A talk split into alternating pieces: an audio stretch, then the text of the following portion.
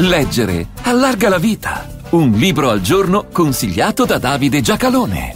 Dopo i precedenti carteggi dal 1918 al 1923, ora è disponibile, sempre ottimamente curato da Ersilia Alessandrone Perona, il carteggio relativo al 1924 ed è una miniera di cultura, umanità, passione civile. Piero Gobetti, Carteggio 1924, pubblicato da Einaudi nel 2023. Questo è l'anno in cui Mussolini, 1924, l'anno in cui Mussolini fa uccidere Giacomo Matteotti, che, anche, che aveva documentato i brogli e le violenze elettorali e si apprestava a documentare le ruberie, la corruzione.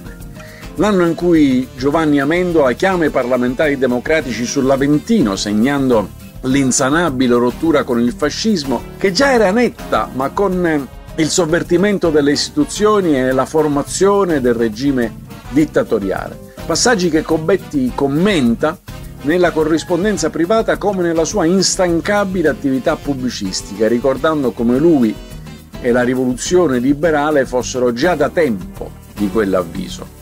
Ho un Prezzolini, che Gobetti pure pubblica, che gli rimproverava politicantismo, Gobetti risponde con durezza, ricordandogli i suoi cedimenti, i suoi di Prezzolini al fascismo e mettendolo in guardia dalla degenerazione in stile imperiale della sua stessa prosa, ma soprattutto ricorda che lui era stato severo con gli antifascisti più di quanto non lo sia stato con i fascisti perché dai primi si aspettava il bene, mentre dai secondi non poteva che venire il male. L'omicidio di Matteotti illude taluni suoi interlocutori che il fascismo possa cadere con la crisi del governo Mussolini, ma lui replica che no, non cadrà e che in ogni caso è vitale che se accadesse, non per questo si dovesse tornare alla politica gioritiana, ma si dovrà puntare su forze nuove.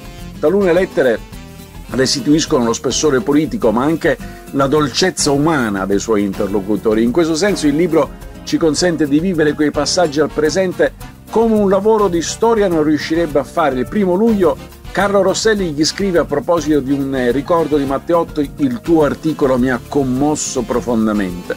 Il 2 settembre Ernesto Rossi, come sempre pungente, gli chiede Ciao, ho letto giorni fa sulla unità la relazione di Gramsci, non ci ho capito niente, colpa mia? Il giorno dopo è Nello Rosselli, che vista la situazione che si è creata gli annuncia abbandono la ricerca dei peli nell'uovo del tuo programma e sono disposto ad aiutarti del mio meglio. Gobetti sarà ammazzato di botte, Carlo e Nello Rosselli fatti ammazzare da sicari, in Francia Rossi in carcere al confine. Questa era l'Italia che non si era piegata e non si sarebbe mai piegata. Questi gli italiani di cui essere orgogliosi. Piero Gobetti, carteggio 1924 Buone pagine a tutti.